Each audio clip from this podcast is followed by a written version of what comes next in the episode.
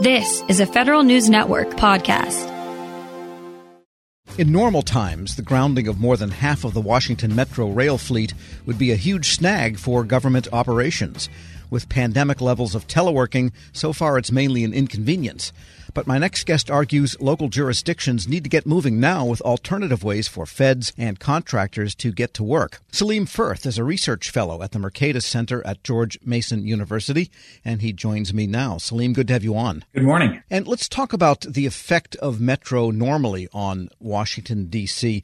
Is it fair to say that in Washington, the metro has a bigger effect on the ability of the government to operate smoothly than any other metro system in another city has on any other profession, if that makes sense. Sure. The DC workforce and downtown DC as an economic and employment entity absolutely relies on metro. Now, you know, I don't, maybe the finance industry in New York is as reliant on, on the New York metro, but uh, the point is not comparison. The point is in normal times, DC can't run. We can't move people through the city without Metro. And those finance people all have limos anyway with chauffeured drivers, don't they? And red carpets rolling out of the sides. I don't know. That's why you can walk faster than the traffic in NYC. That's right, exactly right. And give us a sense of how, over the decades of Metro, that it maps to where the federal government is. I mean, the original model of Metro was a hub and spoke situation where everything was downtown and everybody lived on the suburbs ringing around it. That's not really the case anymore, though, is it? That's true. So Metro still is mainly hub and spoke, and, and that's the right way to do uh, rail, right? So you can't you can't match all these suburban origins and destinations via a fixed line system. But as the as the federal government has expanded, it's chosen sites outside of DC that are served by Metro, whether that's contractors in Tysons, the NIH in Bethesda, the Census Bureau in Suitland. So, and lots of folks now actually live downtown and then commute out when they know they have stable employment uh, with one major employer by a metro site in the suburbs. Yeah, I'd add IRS in New Carrollton also to that mix. All right, so just maybe paint a picture for us what it would look like if it was normal times and all of the people were scurrying to and fro on L'Enfant Plaza and some of these big downtown areas. Normal times, no pandemic, and this happened to Metro. What would it be like? So, Metro right now is basically capped out carrying something like 150,000 people a day with the very reduced service, having pulled their 7000 series rail cars out of service for an indeterminate amount of time. That's 150K. That's not too far below what it was two weeks ago because of pandemic work. But if you go back to 2019, Metro was carrying daily about 650,000 people, right? So we're at something like a quarter of the normal service and it's and it's busy, you know, at rush hour it's hard to get on a train. If this was 2019 and people didn't have their home offices set up to work, we would be in in just an absolute crisis. Uh, it'd be like, you know, one of those massive snowstorms but but going on without end. And uh, you know, I I think there's actually a little bit of complacency that's been bred by the pandemic because we don't know what the solution is and how long it's going to take Metro to get itself back to normal here. This is a 7000 series train. Golly, they might be listening. And there's one added effect, too, and that is that the district has deliberately pinched road capacity pretty steadily over the past couple of years where maybe there were two lanes on a street. Now there's one lane in each direction, and the bicycles and scooters and little rented death traps that people like to ride on are taking up that leftover lane. So it would be harder to drive in if people suddenly drove en masse, too. Fair to say? Yeah. So, well, I think I differ with you on, on the, the usefulness of removing car space. And in general, cars are the least efficient way to move a large number of people into a small area. So having those kind of last mile options does bring people to metro. It does move people around the city more freely. The big solution has got to be bus lanes you know to replace metro service. Cars are ultimately capped out by parking spaces. You've got these parking garages they're sort of at an equilibrium. Now it's a pre-pandemic equilibrium so there's, there's going to be lots of empty spaces now but if we were to try to function for a long time without metro you're not going to be able to build garage space fast enough. You've got to move people in ways that imitate, you know, metro capacity. And That's got to be uh, buses on on dedicated lanes. Thinking outside the car is, is really the only solution to move a large number of people to a small area. We're speaking with Salim Furth. He's a research fellow at the Mercatus Center at George Mason University. And you've got this multi jurisdictional involvement in metro and operations and the interrelatedness of buses and rails and different divisions. The federal government's something of a peripheral player in all this, money aside. So, what should happen now to mitigate the situation and make sure that, suppose they take out the 7,000 cars, 648 of the 7,000 series cars? At some point in the future when things are fully open, then what? Yeah, and that's why I started writing about this on day one because this isn't the kind of problem where one person, you know, one mayor, one president, anyone can drag all the people into the room and dictate a solution, right? There are, you know, DC, Maryland, Virginia. There's the feds uh, who who do own, you know, some of the highways, et cetera, and it's distributed across a bunch of authorities, even within these jurisdictions any kind of solution to reorient our transportation system involves a lot of people compromising. And so starting that conversation before you need a solution is, is imperative because you just can't expect this many jurisdictions to come to a solution very quickly. So you want to have some game planning, some open lines of communication where, you know, the person who gets to decide how streets are laid out in in the district the person who decides that in maryland you know have each other's cell phone numbers and develop some rapport and figure out oh okay if we're going to create a bus lane it's going to be on georgia. No it's going to be on 16th okay let's work that out ahead of time so that you know when we're suddenly in crunch time we're not just starting these conversations. It's just trying to figure out who is it that i call in this other jurisdiction if i want to know what their bus schedule is. So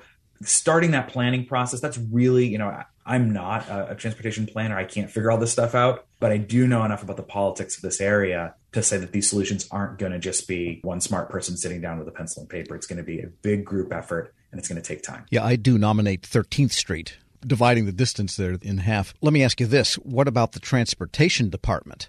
The federal transportation department. I'm trying to figure out how it could play a role because if you look at all of its components, none of them really have to do with getting the federal government to and from work. Yeah, that's right. So I can imagine Secretary Buttigieg or, or someone he deputizes being a, a figurehead or a convener of this kind of conversation, right? So if you've got these turf battles, maybe it pays to have someone who's kind of above the fray, maybe has a little bit of money to to sort of soften out the edges around around some of these difficulties. I, I don't know that for a fact, but if at least DOT can kind of listen quietly and find out are these conversations happening? Are the are the local jurisdictions working this out well? If so, great, stand back, offer to be of assistance. But if not, if they're if they're having turf wars, then maybe it's time to step in and kind of use that bully pulpit. Because right, as as you said at the top, the federal government is is Metro's biggest customer.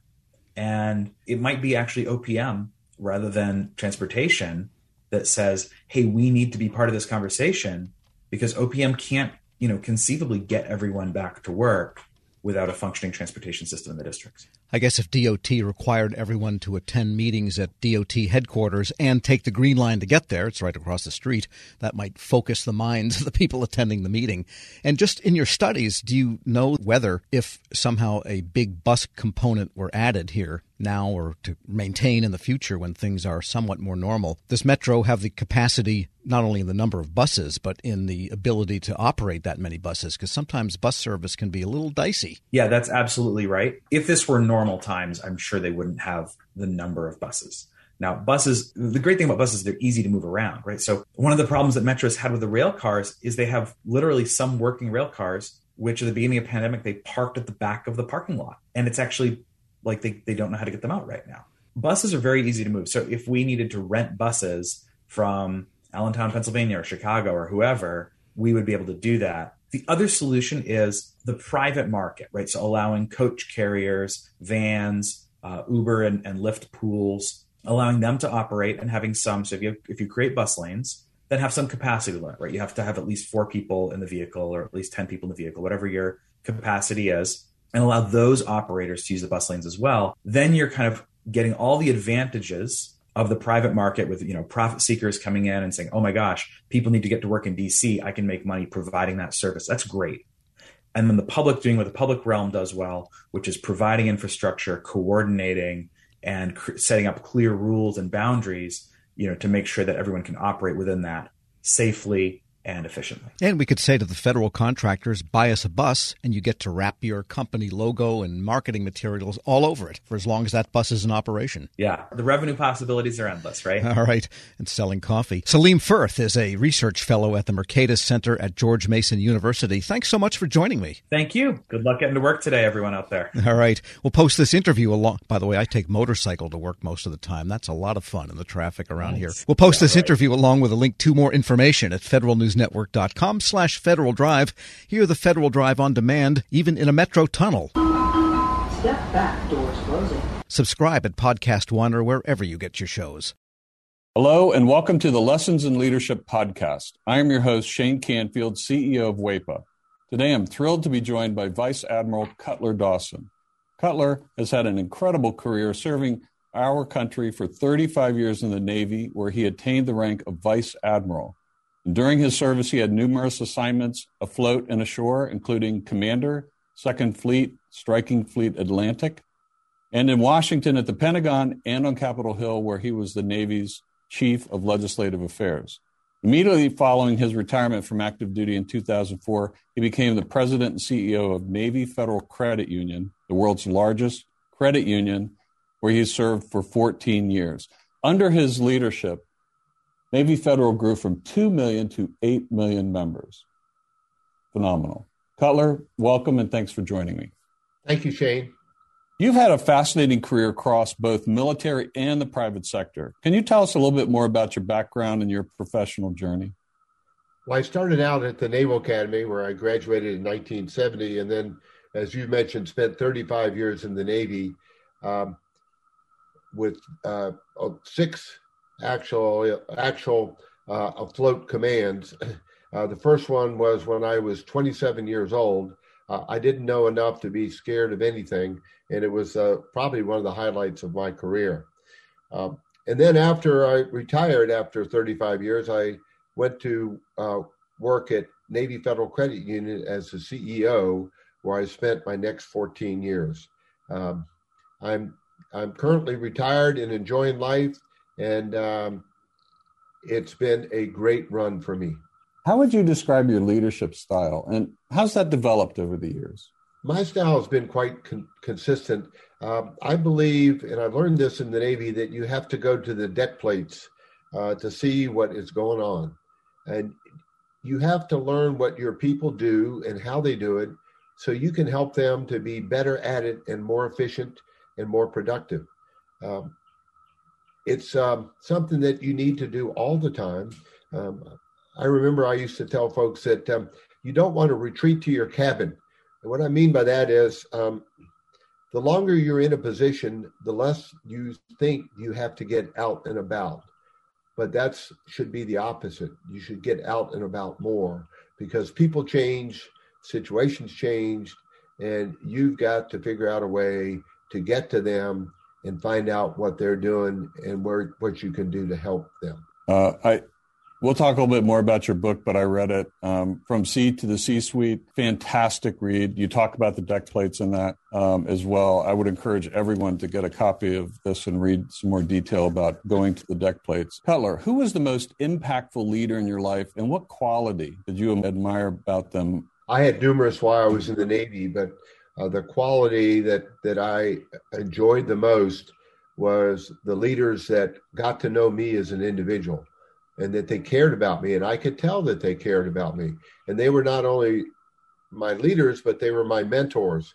And um, I remember um, one particular one Bill Schiffer when I had my first assignment at the Pentagon um, I would go in to see him with my problem of the day and I knew that he had numerous problems of his own, but he would stop and he would focus on me and he would make me feel like I was the most important person in his world. Um, and I, I tried to do that um, throughout my career. But really, it's about caring for your people. Cutler, in reading your book, there was a quote you used that you used to inspire those people that work for you. And it really got my attention. And it was it was you are the captain of your own ship. I wonder if you can talk a little bit about what that means and how it was useful to you and the leaders you were developing. Uh, absolutely. Um, what I mean by captain of your own ship, when you are the captain of a ship, sometimes you're in the middle of the ocean and you don't have anybody to turn to to make decisions. You don't have anybody to turn to ask, what should I do now?